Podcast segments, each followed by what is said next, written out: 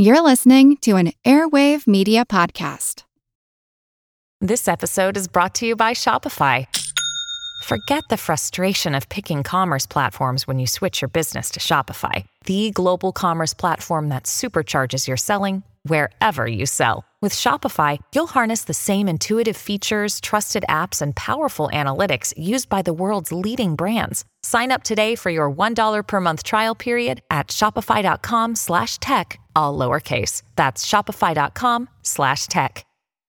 At Evernorth Health Services, we believe costs shouldn't get in the way of life-changing care, and we're doing everything in our power to make it possible. Behavioral health solutions that also keep your projections at their best? It's possible. Pharmacy benefits that benefit your bottom line? It's possible. Complex specialty care that cares about your ROI? It's possible. Because we're already doing it. All while saving businesses billions. That's Wonder made possible. Learn more at evernorth.com/wonder. Hey, it's Seth and Molly. Just chiming in to encourage you to support us on Patreon. Big Picture Science really does count on our listeners to keep the show in production, and Patreon is a great way for you to support us on a monthly basis. And it's easy. Just head over to patreon.com slash bigpicturescience and sign up now. Not only does it help us out, but it gives you access to rewards not available anywhere else. Everyone who joins us on Patreon gets early access to ad free versions of every episode, which means our Patreon supporters aren't even hearing this message right now. At the $5 a month level, you get access to exclusive bonus content, extended interviews, movie reviews, and the Bye Bye Sci Book Club. In the latest book club bonus material, I get grilled like a cheese sandwich about my book, Confessions of an Alien Hunter. so join us at Patreon and hear all about Seth's adventures searching space. Patreon.com slash big picture science. Thank you for your support. Thanks.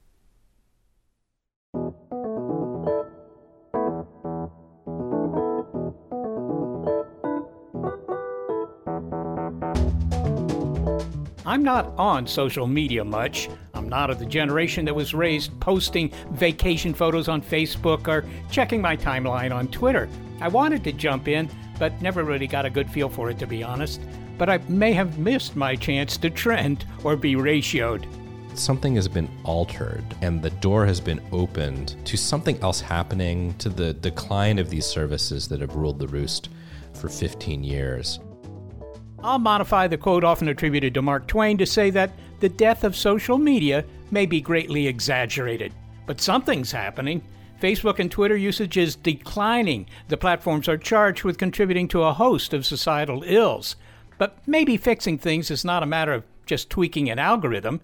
Is there an evolutionary reason why humans can't thrive on social media? This is Big Picture Science from the SETI Institute, and I'm Seth Shostak. I'm Molly Bentley. In this episode, cultural anthropologists weigh in on the extreme behavior they're seeing on social media, how financial drivers play into shaping it, and whether this evolutionary mismatch will put a final nail or any nail in the coffin of social media. If so, what comes next? This episode is Post Social Media.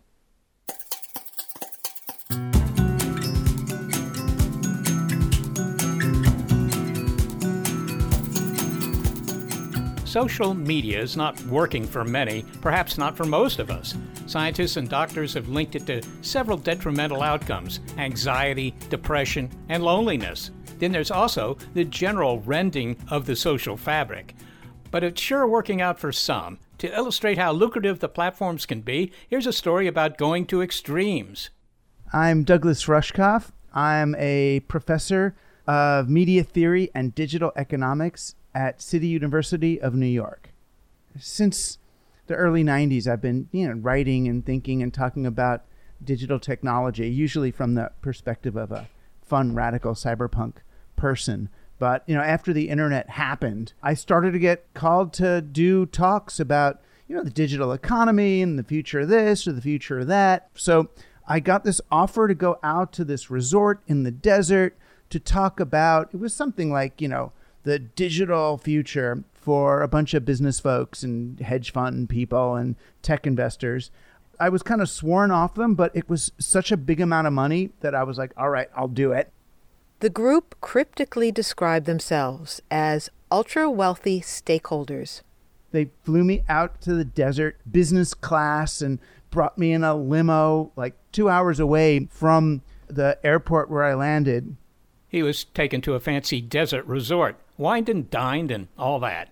Then came the morning of his scheduled talk. And they brought me out and put me in this little green room, and I'm getting ready to go on and you know do what a good talk about about the future and you know my usual thing on how we should be you know building technology that serves people instead of you know serving up people to technology one of those. And i'm sort of practicing my stuff and instead of bringing me onto the stage to do a talk they bring these five men into the dressing room into this green room and they just sit around the table and they say okay let's go He wasn't there to go on stage to talk about the future of technology. Instead, an audience of five were brought to him. All men from the upper echelons of tech investing, at least two were billionaires. And the guys start peppering me with these questions about kind of what they should bet on. You know, augmented reality or virtual reality, Bitcoin or Ethereum. You know, very, you know, binary selections. And then they eventually get to um, Alaska or New Zealand. And I thought it was a joke, but they really wanted to know where did I think was better to buy land for the apocalypse, to put, you know, a bunker or a resort of some kind. That's when Doug Rushkoff realized this was not an ordinary consultation gig. The men wanted advice on how to protect themselves from the social catastrophe they believed is coming down the pike, something they were calling the event. One they can't fully describe, but in one way or another, one that would seriously disrupt society. Mr. Rushkoff wrote about this weekend and its implications in a book. Survival of the Richest, Escape Fantasies of the Tech Billionaires. That was the whole hour, really. We spent talking about their bunkers, right? And the the event was right the the biological warfare or uh, virus that came out, or uh, economic inequality, or climate catastrophe, or electromagnetic pulse, or nuclear war, or terrorist event, or, or AI, or nano, something that makes the real world unlivable. The event, the seemingly inevitable outcome of their work. He said it was the wealthiest group of people he had ever encountered. A couple of them were venture capitalists who had built their fortunes investing in companies and technologies that were often disruptive. Mr. Rushkoff said that then it hit him. This was a discussion about the future of technology after all. These are guys who are asking me for advice on how they can insulate themselves from the reality they're creating by earning money and building technology. Their escape facilities range from bunkers to islands and just could you give us a description just how outfitted these places are? And and this is real. I mean these are being built. This isn't just in the blueprint stage or kind of the blue skying stage. No there's real. I mean they're at all different levels levels of development and levels of uh, extravagance. So the really simple ones are um, kind of deluxe versions of the fallout shelters that people use in uh, tornado regions. So they'll take something like a shipping container and put it under the ground and you know create generators and things and fake daylight so that you can live in a shipping container for as long as you need to after a after a disaster to the very big ones you know the things like uh, you know Jeff Bezos is building under the launching pads where his uh, his rockets go or what Peter Thiel's building in New Zealand you know which are giant um, guarded estates there's a fellow I spoke with and walked around with on one of his uh, uh, one of his farms. There's a guy named J.C. Cole, and he was like, "Oh, I've got the solution." You know, he's got these farms he's building where the idea is the you know the millionaires pay invest now, and then when the disaster happens, they get on their helicopter or hop on their motorcycles or do whatever and get to one of these farms outside major cities. So he's building them all within a couple of hours of where billionaires tend to live, and his farms are meant to be more um, kind of long term sustainable agriculture where he'll have biodiesel and some solar power and they're preparing. They're preparing for something. Right. They're preparing. But these guys are, are preppers of a different order. You know if you're prepping with you know 200 million dollars it's a different kind of prep So the kind of prep that they do is, well, let's contract 10 Navy SEALs to you know to fly in at a moment's notice to protect our facility. Um, some people want to prepare to you know on the sea. They either get an island that they think is defensible, or some kind of you know a solar powered ship that they can go and then go on the ocean and then dock wherever it's safe later. Douglas, I know that you have written about extraordinary events and ideas and seen things. Did this astonish you? I mean, it is astonishing to listen to the length to which these people are going, and also that for most of us, we don't see it, we don't know about it. I had no idea that this was going yeah. on. Were, were, had you lost your capacity to be astonished by the time you finished reporting this story? Well, I mean, initially I was so astonished or disbelieving that I thought these guys were faking each other out. That maybe none of them really had this, but they were playing a weird game of like, you know, what if I had this? Well, then I would have that. You know, that maybe they were playing something, but they're really, they're really doing it. And in some sense, a lot of people, I mean, we've always known that these guys are living in a way that is destroying the planet and that they, of course, they would leave us behind. They've always had this mindset. You know, Stewart Brand even said it in the early computer era. You know, we are as gods and we may as well start acting like them. That they think of themselves as one level above humanity. As as Mark Zuckerberg would put it, meta. Right? What is meta? Meta is a word that you use when Facebook is no longer growing exponentially, you go meta on Facebook. You go one level above Facebook and say, oh, we're not Web 2.0, we're Web 3.0. Their mindset is one of being sort of masters of, of everyone else's destiny. To get back to those escape plans, Douglas, what kind of timescales are involved? How long are they planning to live in one of these bunkers? And are they imagining that they would go into the bunker and then not peek their heads out for a century, decades? What, what are we talking about? Yeah, I mean, w- when they were talking about their plans, I was trying to explain. Well, I could see that maybe working for a year or two, you know, particularly when they've got, you know, one of them was talking about the swimming pool, and I'm like, oh, so it's a heated swimming pool with filters. Where do you get? Where are you going to get your replacement filter parts? You know, and then there's thinking, well, I, you know, I guess we could 3D print them or something. You know, I was I was thinking that they could make it a year or two, but they were thinking, no, that we go from here to there, that it's permanent, that that's it, that the majority of the world becomes uninhabitable for the rest of their lifetime. So they do something else, tear it all down and start again, and then do what they call game B, you know, which is we're living game A now. Just let it go, get to game B, and then rebuild it better with all of our great new technological knowledge. And it doesn't work like that. What they weren't really taking into account, and when I met with these guys, it was before COVID, was germs spread. You know, they, uh, eventually something's going to get there. Where's your water coming from? How are you protecting yourself from pathogens and mold and you know, they want to do, you know, vertical farming and rooftop agriculture and this. It's like eventually some kind of mold gets in there and you've got to throw out, you always do, you throw out the top and start again. But how do you start again? Where do you get the additional soil from? You know, they they've got this um, almost virtual reality understanding of the world as a kind of a sim city enterprise that you just you know reboot the computer or defrag the hard drive and start again. Okay this is kind of a wild story. They want to be prepared to escape a massive disruption to society in whatever form it comes one that mr rushkoff says that they had a hand in creating. And interestingly, according to him, these tech billionaires and venture capitalists seem quite certain this catastrophe is inevitable, which raises the questions of why, since they have the resources to stop it, they don't try and do that. But just how involved are investors in creating this future, really?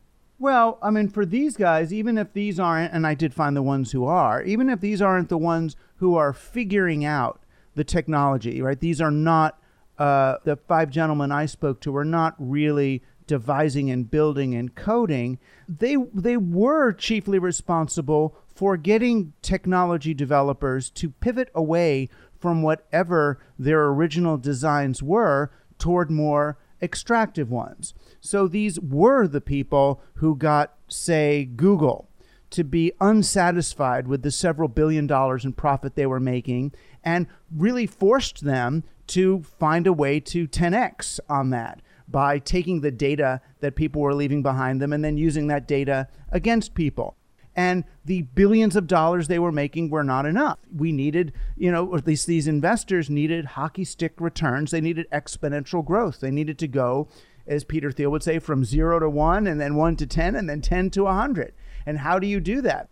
Where now you take the data that searchers are leaving behind and use that to try to manipulate their future behavior. And that's where there was even more money. So I would say that while technologists were vulnerable to this kind of thinking, um, it really wasn't necessarily their technology designs um, that brought this about. You know, what would happen if you if you steer your technologies towards the needs of venture capitalists rather than the needs of your users? Um, that's where these these gentlemen could be considered culpable.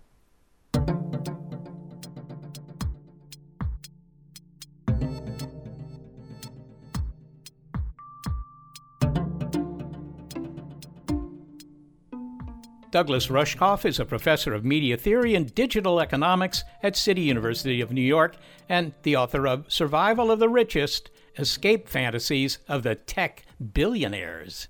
Okay, the venture capitalist installing his heated pool in a survivalist bunker somewhere might seem a long way from an ordinary civilian plopped on the couch with a laptop. But those investors in social media need users from whom they can mine data and whose behavior they can manipulate to encourage more engagement. How do platforms like Facebook and Twitter do that? Journalist Max Fisher has written a book about it and gives us an example. So when you open up your feed on Twitter or on Facebook, you think that what you're seeing are the thoughts and the sentiments and the ideas from people in your community, from just regular people who you might follow on the network.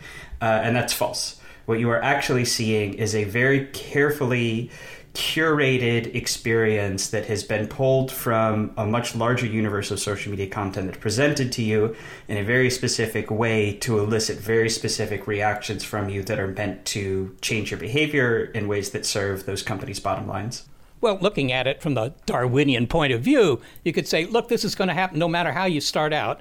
You can read what Mark Zuckerberg thought he was doing when Facebook was initiated. You know, this was going to be good for humankind. You spend some time talking in your book about the bros in the Silicon Valley, which is right where I am actually, but that, that, here in the Silicon Valley, that these people are not evil monsters. They're just, you know, they're trying to do some societal good. And it turned out there was a monster in the machine. Well, they were first and foremost they were trying to follow the financial incentives before them to make money. And they they early on they talked about how making money and making a huge product that serves lots of people and keeps them engaged. They did talk a lot about how they thought this would also re engineer society from the bottom up. But when it turned out that the latter part was not going to come true, that did not change the overwhelming financially motivated drivers of these companies, which is just maximize engagement above all else.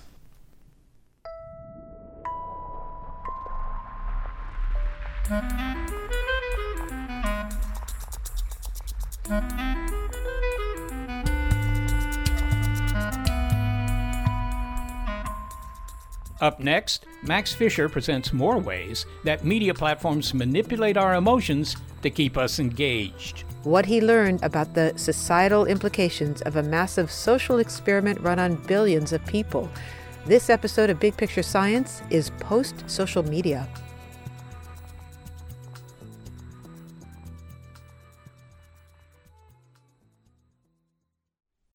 When you need mealtime inspiration, it's worth shopping Kroger, where you'll find over 30,000 mouthwatering choices that excite your inner foodie. And no matter what tasty choice you make, you'll enjoy our everyday low prices, plus extra ways to save, like digital coupons worth over $600 each week. You can also save up to $1 off per gallon at the pump with fuel points. More savings and more inspiring flavors make shopping Kroger worth it every time. Kroger, fresh for everyone. Fuel restrictions apply. Hey, Seth, can you imagine being asked to help billionaires figure out where to build their survival bunkers? Yeah, such an absurd scenario. It's really hard to wrap my mind around it. What I can imagine is helping them figure out where to put their money. you mean supporting big picture science? Yeah, but unfortunately, my social circle is short on billionaires. Well, it doesn't take billions to support Big Picture Science. Anyone can do it with just a couple of dollars a month at patreon.com slash bigpicturescience. And when you join, you'll get the satisfaction of knowing you support in-depth science journalism. You also get early access to ad-free versions of our show each week and possibly more. And that more includes exclusive bonus material, bits of big picture science that you won't be able to hear anywhere else. In the latest installment, our assistant producer Brian Edwards interviews Seth about his book Confessions of an Alien Hunter. I wonder if I confess too much. Well, if there's one thing social media is good for, it's oversharing. Well, that's true. I do have one last thing to share, and it's that listeners can lend their support by going to patreon.com slash bigpicturescience, and we really appreciate it. Thank you.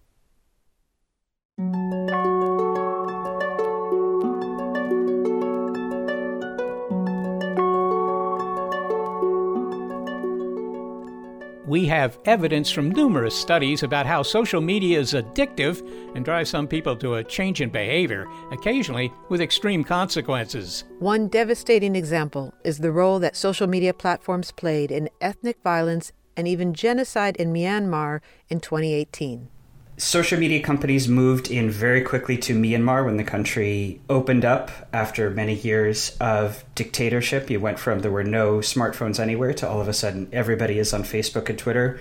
And very shortly after that, for reasons that were complicated, but a number of which have been pulled back to social media's influence, there was an explosion of communal violence between the country's Buddhist majority and its Muslim minority that ended with the genocidal expulsion of much of that Muslim minority from the country.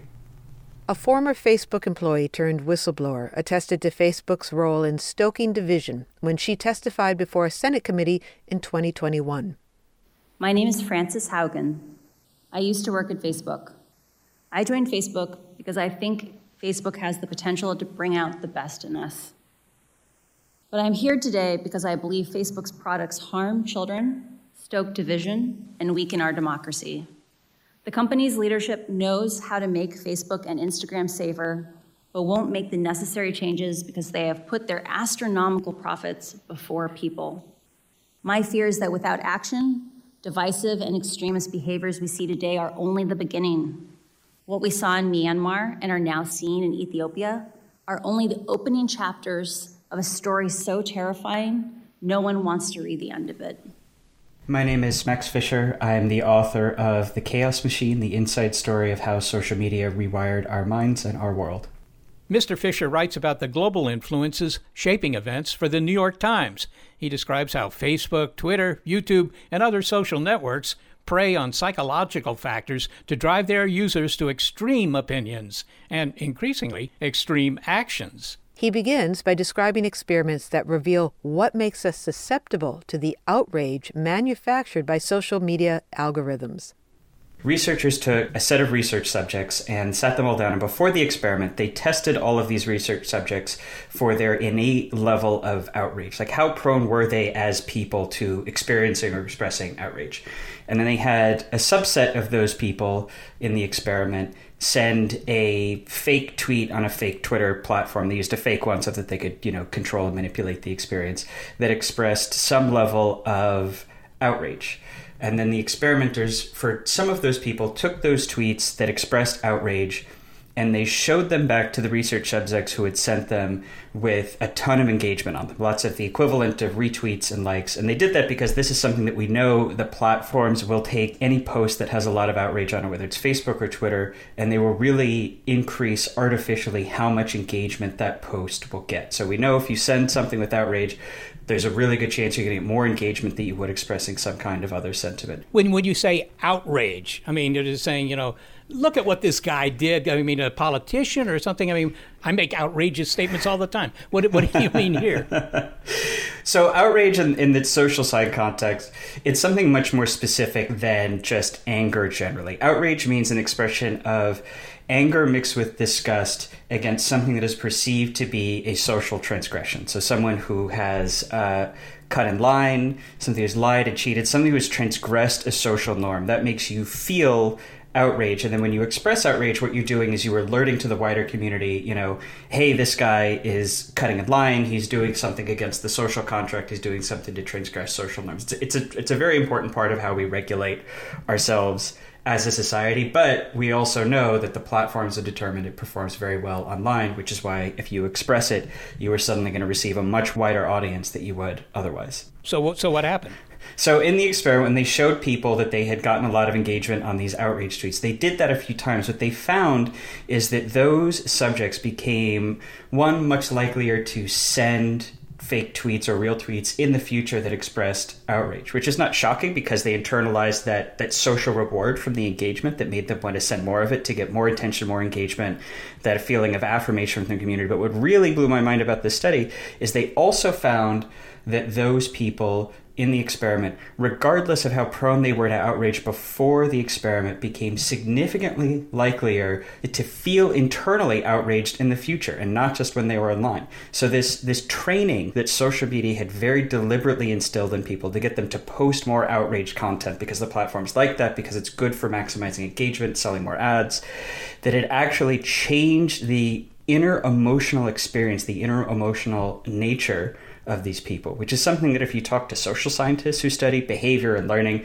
it's not shocking. We actually know that social feedback like that is something that can have an enormous impact on your character and your personality. But what's amazing is when you see it on this industrial scale by these incredibly sophisticated platforms operating on you know billions of people and that's not just of course social media that's also um, the nature of our brains is that we're very prone to outrage and also that when we are experiencing or expressing outrage the more critical parts of our brain shut down i mean they literally fire after the emotional parts of our brain fire so we can't think critically about is this accusation that i'm seeing online that makes me so outraged and that makes me want to join in is it actually true yeah okay so it sounds like a positive feedback system right? Exactly. That outrage is rewarded with more outrage, and you right. know, thumbs up on being so upset about this. Now, you know, a lot of this apparently is due to the algorithms that are used to, in fact, serve the customer, right? But is the fault really in the algorithms, or is this just something that would evolve to the same place no matter, you know, what the algorithm started out to be, that eventually they would notice that, well, gosh darn it, if you rile people up, you get more readers? So it's it's both. You can't have this effect without human nature. You can't have uh, Facebook amping up genocidal impulses in Myanmar without some pre existing tension between Buddhists and Muslims. You can't have it exacerbating polarization without there being distrust in Democrats and Republicans. But the scale at which these platforms target and hyper amplify people's fear, hatred, and disgust of anyone they see as an outgroup the demonstrated effect that that has on people's minds, not just on what they do online, but on what they think and feel and behave, uh, is it's an enormous scale. It's been demonstrated every step of the way. Um, at points when the companies have been a little more engineered towards, or a little more geared towards public goodwill, they've acknowledged as much, and they've acknowledged, yes, we played a role in um, the violence in Myanmar. There's an episode of Sri Lanka that I documented where Facebook played an enormous role in sparking mass violence. Uh, and when you see every step of it, it becomes really hard to dispute. Is the solution here curation? Have some folks pawing through the mountain of content that social media platforms have to weed out the bad stuff? I mean, is that really a fix, or is it simply a way to replace one problem with another problem? Yeah, that's what the this is what the social media companies want to be the fix because it allows them to continue creating a product that is deliberately addictive in ways that create these problems in the first place, that create these behaviors in the first place, and saying, oh, we'll hire some moderators to sort it out. But it's a little bit like saying we'll put a different kind of filter on cigarettes. The problem is the core product is the is the nicotine, is the tar, is the way that it's it's much as the cigarette is designed to be harmful, designed to be addictive. It's those core features of social media that are driving all of this. Well, but honestly, I mean, what what you've got here is a product that's not inherently dangerous, or maybe you, would say it is, but that does cause harm. I mean, but you could say the same about kitchen knives, right? They, or automobiles, right? There's a there's a social benefit, but there's also the potential for killing 30,000 people a year. So, uh, you know, from sort of a moral point of view, what is the responsibility of these platforms, do you think, in terms of, you know, what they're doing? I, I would actually maybe push back on the, the premise of your question a little bit. There's there's a lot of positive that comes from social media. None of them comes from the engagement maximizing features that are causing all these harms. And we used to have a form of social media before like 2007, 2008 that was more neutral, that did not have algorithms, that didn't have things like viral likes and shares, it didn't have news feeds. It had it did all the things that we want social media to do. It promoted all of the good, but it didn't have these harms. So a, a, defense you hear from the companies is like, well, there's no way to untangle the good and the bad, so you have to take both, and you're not allowed to tell us to turn off the algorithms because they might do good things too. And that's just not true. Well, I mean, just judging by Mark Zuckerberg, because he testified, uh, you know, to Congress, and he said all the right things. He said the things that made you think, look, I'm not an ogre, right? I'm, we're doing something here that's really beneficial for society. And he, he may indeed believe that's true. It just may be the nature of the device. And I, I just wonder why social media are different from some of these other things that we know are dangerous too and people just don't get riled up about them is it the fact that well they're free and you know they're on everybody's phone? I mean why is it that social media is the bad boy? Uh, well compared to what? Well i don't know. Com- that's a good question. I, I don't know. Maybe I'll, go back to automobiles that you know actually kill a lot of people, and uh, yet we don't uh, say, "Well, sorry, can't build any more cars." Well, but we have an enormous number of regulations around how to use cars safely and what you're allowed to do in a car and not do in a car, and we do that so that we can maximize the good produced by cars and minimize the harm. Is that the formula here? I don't. It's it's tough to come up with an exa- with a perfect formula, particularly because we don't social media is not actually necessary. Like without cars, the, the economy ceases to function and large parts of the world go without food. Facebook has been shut off in countries before. Entire countries have just blocked it. They said you can't get Facebook, you can't get Twitter, and the country continues to run. Things are still basically fine. Now, I'm not saying that means that we should block social media, but it's it's I think sometimes there's there's a line from the companies that says, well, you can't even talk about regulating us until you come up with a, a metaphor and an analogy that we find acceptable and that you know makes us happy about it. You say, well, it can't be cars because how do you can't regulate cars like that? It can't be cigarettes because this. Social media is it's its own thing. It has a very specific form of harm, but it's also a harm that is is getting pretty close to universal in the world.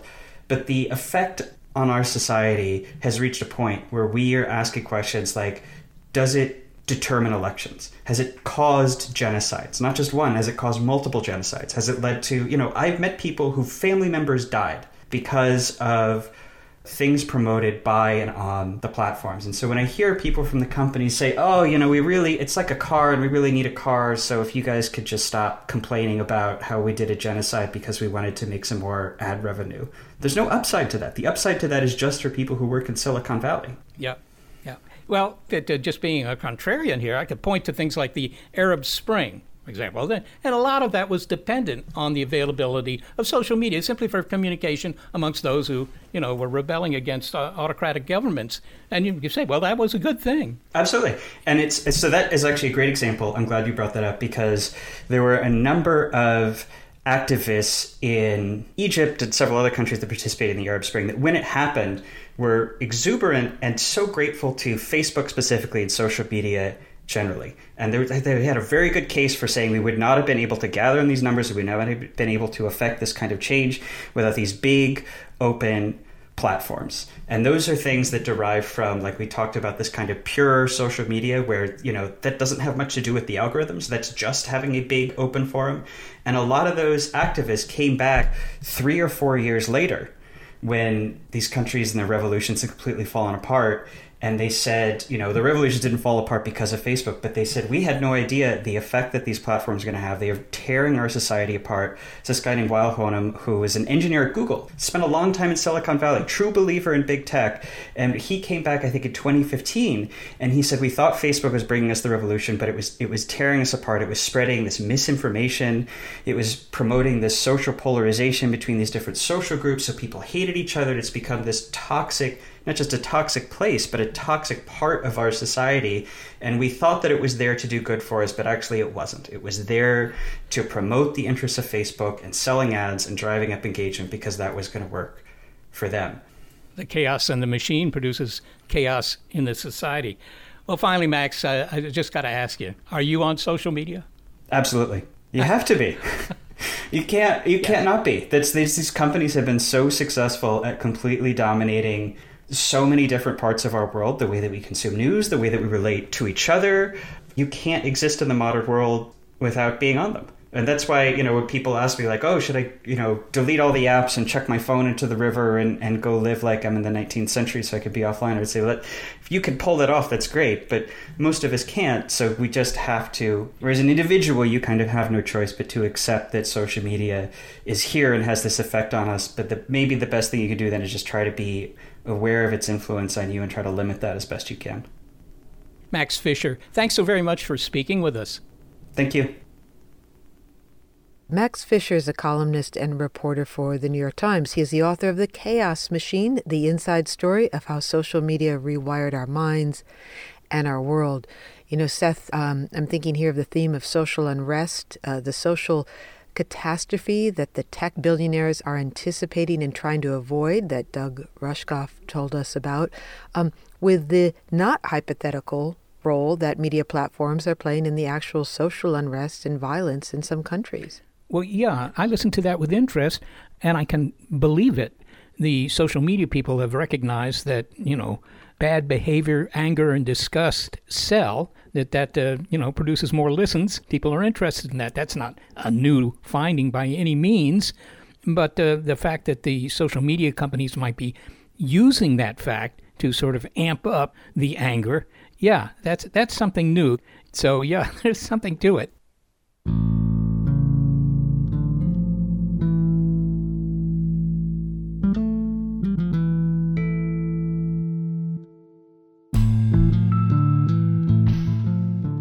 Max Fisher suggested that, as harmful as it is, we can never get off social media. But that may be changing as we're about to hear.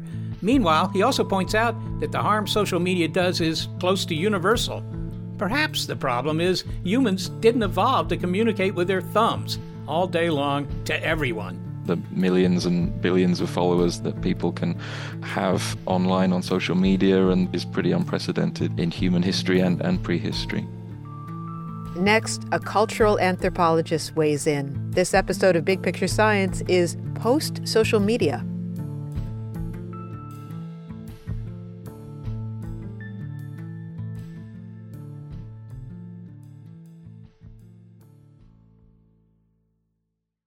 Another day is here, and you're ready for it. What to wear? Check. Breakfast, lunch, and dinner? Check. Planning for what's next and how to save for it? That's where Bank of America can help. For your financial to-dos, Bank of America has experts ready to help get you closer to your goals. Get started at one of our local financial centers or 24-7 in our mobile banking app. Find a location near you at bankofamerica.com slash talk to us. What would you like the power to do?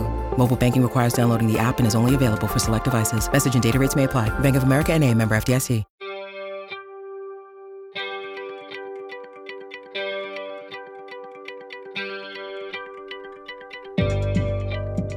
We've heard in what ways social media is harmful, how its algorithms draw users into compulsive engagement, encourage them to see complicated issues as binary, to pick sides and feel outrage. Max Fisher said it even trains us to maintain that anger offline. This is unhealthy. But there is a fundamental reason why social media in its current form has such pernicious social effects and why we seem to have little defense against it. I'm Ian Bogost. I'm a professor of media studies and computer science at Washington University in St. Louis and a contributing writer at The Atlantic. Social media was never a natural way to work or play or socialize. The cultural anthropologists would agree. and they invite you to learn more by reading their science papers, perhaps even their blogs. Yes, their blogs, or by exchanging ideas with them in person, because for the most part, they won't be compulsively posting on Twitter. But they are fascinated by the cultural phenomenon of social media. It's kind of a good example of cultural evolution because there's no planner, there's no plan. We are just sort of muddling through, and some aspects are good and some aspects are bad.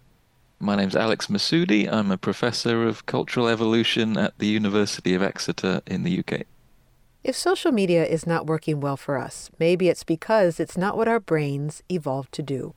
Myself and other cultural evolutionists, cultural anthropologists study the, the evolution of human cognition um, and how we think and reason within an evolutionary framework and I guess you can see social media as magnifying the kind of evolved cognitive biases that we have and that we that we've been studying. Okay, cognitive biases, these are things that grab our attention, that we remember and pass on to others. And he says humans have a negativity bias. We're drawn to stories of danger and things that might harm us.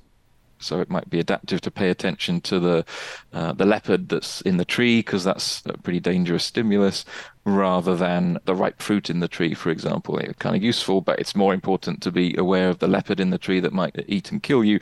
So we can see this kind of negativity bias, uh, maybe online, being magnified by social media, uh, where negative stories get more traction most of these cognitive biases are kind of adaptive in a small scale situation where you know everybody and you're interacting face to face with people on an everyday basis and you may know people from other villages but it's nothing compared to the the millions and billions of followers that people can uh, have online on social media and the, that is pretty unprecedented in human history and, and prehistory. We evolved to be social of course but not on this scale I guess we've always communicated for similar kind of reasons. So we, we often communicate to keep up with social relationships and keep up with what other people are doing. Even small scale hunter gatherers will talk to each other to find out what the neighbors are doing and compare practices with their practices. Trade, we think of trade as modern, but small scale societies often trade objects from village to village. But I guess hunter gatherers often had a lot more free time and spent more time maybe by themselves in the forests, and so perhaps the volume of interaction was just a lot lower than the, the volume of, of interaction that social media exposes us to in our society. And so when the scale of your interactions changes from a handful of people or maybe a few hundred maximum, not just to like thousands or millions, but to the idea, the assumption that you deserve an audience of, of thousands or millions that you're just a kind of temporarily inconvenienced social media star, that changes our expectations for every encounter uh, that we have. You're no longer doing it because you want to communicate or you want to understand, uh, but because you want to become uh, a broadcaster or you want to be acknowledged uh, for what you're saying or you want to yell at someone for what they're saying or, the, you know, those kinds of things. Here's something that gives you an idea of the amount of socializing we evolved to do developed by British anthropologist Robin Dunbar, it is the number that reflects the cognitive limit on the number of relationships or friends that our brains can handle. Alex, what's the number?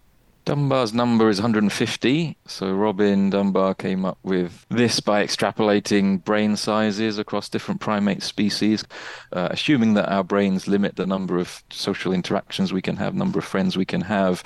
Robin concluded that um, 150 is our, our limit. And I guess it's also about the quality of the relationships that we have as well. So I guess 150 is the number of maybe meaningful relationships that we can have with people that we know, acquaintances that we interact with face to face. And in what ways is it taxing on the brain? And I guess this is asking what is the brain required to do to keep up relationships? Well, I guess social relationships are much harder in a way than um, understanding the, the physical world. So, if we need to keep up a social relationship, we need to keep track of you know not just our relationships with them, but their relationships with other people that we might know, the friends of our friends and acquaintances of our friends.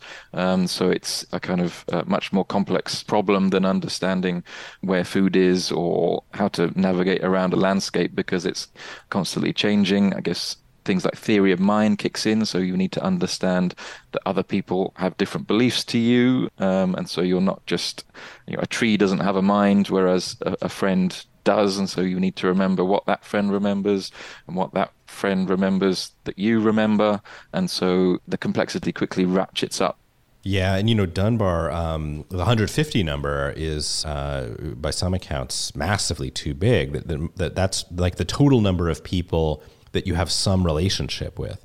But our deep relationships, the one that are important to us, that might only be a handful or 10 or 15 uh, kind of close or trusted uh, friends and, and family. So maybe even smaller than that. But if you think about like, how would you feel if you had 150 social media followers. You'd be like, wow, this is this is terrible. Um, I'm not important uh, at all. And when we fall prey to that desire uh, to have a lot of friends or simulated friends online, the importance of those relationships, uh, their meaning and their significance, it has to decline because nobody can have a real relationship with thousands, tens of thousands, uh, millions of people. And yet the technology makes it appear as though we can. One of the problems here is that cultural evolution moves faster than biological evolution. Now, that's pretty intuitive. You can pass ideas along faster than you can inherit genes. We may be suffering from the ill effects of rapid cultural evolution, but Dr. Mesoudi says that speed is beneficial too that can be a good thing, an adaptive thing. It's kind of why culture is adaptive to our species and has made our species so successful because we can have adaptive culture spread so rapidly, but it can also be maladaptive and have harmful consequences because the, the long term consequences of new ideas, new technologies, new practices are often not tested adequately and we don't realize that they're harmful for us quickly enough to combat their, their negative consequences. So, Alex, could you give us a historical example of a harmful cultural practice that was found to be maladaptive and abandoned by a group as a result? So, I mean, one example that springs to mind is the um, the prion disease uh, kuru, which uh, afflicted the, the Fore people in Papua New Guinea, I think back in the 50s and 60s. This was a prion disease, much like mad cow disease that we had in the UK, uh, which spread through the practice of uh, widows eating the brains of their deceased husbands. Uh, and so prions kind of spread through consuming brain. And it caused this neurodegenerative disease, which took several decades for the symptoms to be manifest. And because it had that long gestation period, it took the society a very long time to uh, make the connection between this brain eating practice and the Kuru disease, and so sadly, lots of people um, were afflicted by Kuru before the practice was abandoned. So it may be a bit of a leap to social media practices, but kind of suggests how, if it's not obvious what the consequences of a, a new practice or new technology uh, might be, then it can take a society a long time to to abandon that practice you may actually have um, stumbled upon the perfect metaphor for social media. I'm sure some people would say it is a brain eating disease. So, in that way, the uh, analogy or the example is, is really appropriate. Well, if social media is no longer appetizing to us, might it go away too? Professor Bogost thinks something is happening. I think something's changing, at least. Uh, you know, when I talk about this, people will point me to how successful Instagram or TikTok or whatever still is, and it's true. We're talking about uh, services that have billions of users uh, and that are massively successful for the companies that run them. But a combination of factors has at least suggested that there's there's cracks in that uh, in that wall. Well, first of all, the whole tech sector and the whole economy is is declining uh, somewhat, and so the wealth associated with running these services uh, has at least been uh, interrupted to some degree. And we see these big companies like Facebook and Google laying off tons of people, their revenue's down, their stock is down. And anytime that happens, it causes um, uh, these for-profit companies to make different decisions. They have to shift to something else. Uh, Facebook, in particular, which made this you know kind of ill-fated shift into the VR metaverse uh, world, knew okay, well something has to give. This can't last forever. We need to do something else. And then when uh, Elon Musk bought Twitter, um, whatever you think of, of Musk, it, it disrupted the service and the way that it behaved. So it's less like that I see people using social media less, which of course they're kind of not doing in large quantities. but rather that, that something has been altered and the door has been opened to something else happening, to the to the decline of these services that have ruled the roost uh, for 15 years. And that's where it starts. It always starts uh, somewhere small and then grows sometimes quickly uh, into new trends, or at least into the decline uh, of old ones. Uh, and I, I, think that that you know that's likely, or at least possible, uh, in the coming years. Mm-hmm. What's interesting about your answer is it sounds like this is a, a, shift in the market or in the the economic viability of these platforms, not because people are saying, you know what, this is really not healthy for us. Yeah, people. It always takes more than we think to change our behavior like think about smoking, which is an interesting comparison. Like how long did it take for smoking to become a, a practice that wasn't mainstream? You know, that you had to go outside with the smokers uh, at, work um, to take part in it. Took it took decades. I think the difference between social media as a social practice and other kinds of prior social practices is that we outsourced the whole of that social practice to these giant technology companies we chose to sign up in, in a technical sense. Uh, but culture in this case was driven uh, by market power and the power of capital. And so I think we need to look to cracks in that edifice before we um, can conclude that culture alone will make the shift. And it's almost too much of a burden to put on ourselves, too, to say, well, we'll just all kind of give it up and move on to the next thing because what is the next thing and what's going to replace these uh, habits that we formed around socialization, even if they're, you know, kind of sociopathic for us to pursue, they're still the ones that we're used to.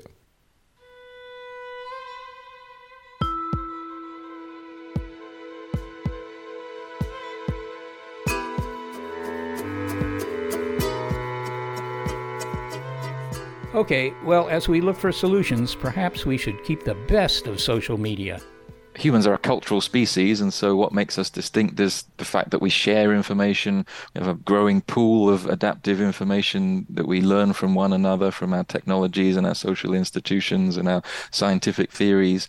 Uh, and so, social media is could and should be a platform for sharing that beneficial pool of information um, and spreading it to as many people as possible. We know that cultural evolution is better and faster in larger societies or larger populations because you've got more people coming up with good ideas. Uh, you're less likely to lose information because there's more people to remember things. So, in theory, uh, if you have a large population on social media all spreading and preserving knowledge, then that can be beneficial. So, what might a beneficial social media platform look like? What we need to do is to to talk to fewer people less often. We need to break ourselves of this habit of trying to seek the largest audiences for everything all the time. I think a lot of young people, younger people, uh, have a more uh, rational approach to this this process too, even online. Um, like you'll see, you know, kind of Gen Z age uh, folks, you know, locking down their Instagrams only like the people they really know. The things that we used to do, or you know, keeping a Twitter account to kind of see what's going on, but you know, not really using it to, to post. Maybe they, they use it for news discovery, which doesn't work so well anymore, but once did. And some of those techniques, you know, they're not they're not that big a change. Like, well, just get rid of all your followers, uh, all your followees, all the people you follow on like Twitter or something, and go back and add like 50 people or 100 people. Put a cap on it. Even that, even that simple thing, will will change the way that you relate to that particular attention space. And the truth is, we're going to need a lot of this stuff. It's not going to be one thing, it's going to be dozens of them. And over time, as we slowly find our niche in them, they will add up to a hopefully new and healthier kind of social practice. It sounds like you're defining the concept of downscaling, which is one that you've yeah. advocated for in print. Yeah, uh, this is huge. I mean, um, um, anything that can be downscaled should. You know the, the technology companies themselves built all their wealth on the idea of of mega scale of growing as fast as possible of serving as many customers as they can of collecting as much information as they could get their hands on. And it was never um, reasonable. It was just possible and uh, an enormous amount of wealth and influence uh, developed around it you know, downscaling doesn't have to be like regulatory or doesn't have to involve the the splitting up of these companies through you know antitrust regimes. Although those things would maybe be helpful too. It can also just be a matter of, you know, just turning the volume down a, a little bit on the way that you're you're interacting with others, especially people you don't know or don't have meaningful relationships with already. Ian Bogost, you said that um, people would be aghast if they only had 150 followers. If I get up to 150 followers, I will be thrilled, and then I will begin my downscaling to to the appropriate Take number. It back to 15. Thank you so much for joining us. Oh, thank you.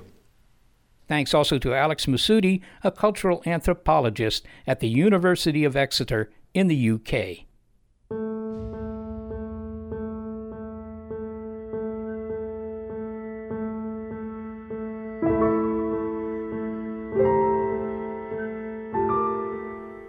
So, Seth, that brings us to the big picture of the show. What is your take? What is your hot take on uh, these issues involving social media? Well, you know, it's it's it's interesting in the sense that we have a new technology. Now, we've had new technologies in the past that were in some ways social. You know, the, the telephone, even radio, where you could speak to millions of people at the same time. And they all had consequences for our behavior, for society. And, you know, we somehow muddled through. So I'm kind of wondering whether the fact that, you know, this new phenomenon isn't also one of those kind of episodes that we routinely go through. And just as a rule, generating a problem is usually much easier than fixing the problem. well, my personal take when I read that Ian Bogost had written an article with a headline about the possible coming end of social media, I cheered. I'll tell you, Seth, I am ready to downscale. Molly, that's just so admirable. I mean, that's really a good move. Well, anyway, be sure to follow us on Twitter, Facebook, and Instagram, or when you cut down your followers, as we heard suggested, be sure to keep us.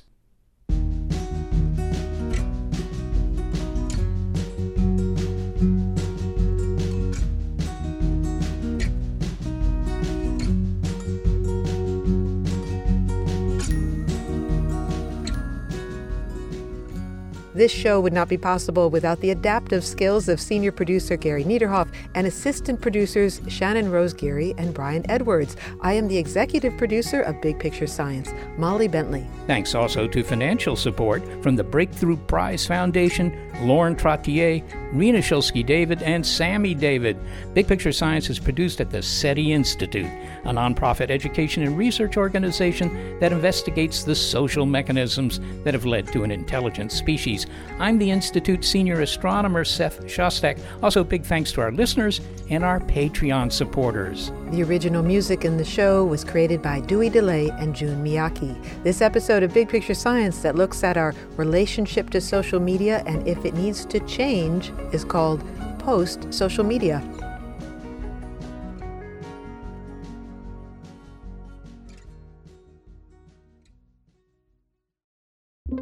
Get ready to geek out. The Wired Science Podcast explores all the latest and greatest in science everything from strange diseases and biological breakthroughs to interesting tech and mysteries in outer space. Listen to Wired Science today, wherever you get your podcasts. That's Wired Science, wherever you get your podcasts. The world is constantly changing and transforming. Cut through some of the noise with What's New with Wired, a podcast that goes in depth on the latest news and technology and culture. Their award winning journalism will help you make sense of what's happening in the world. Listen to What's New with Wired wherever you get your podcasts. That's What's New with Wired wherever you get your podcasts.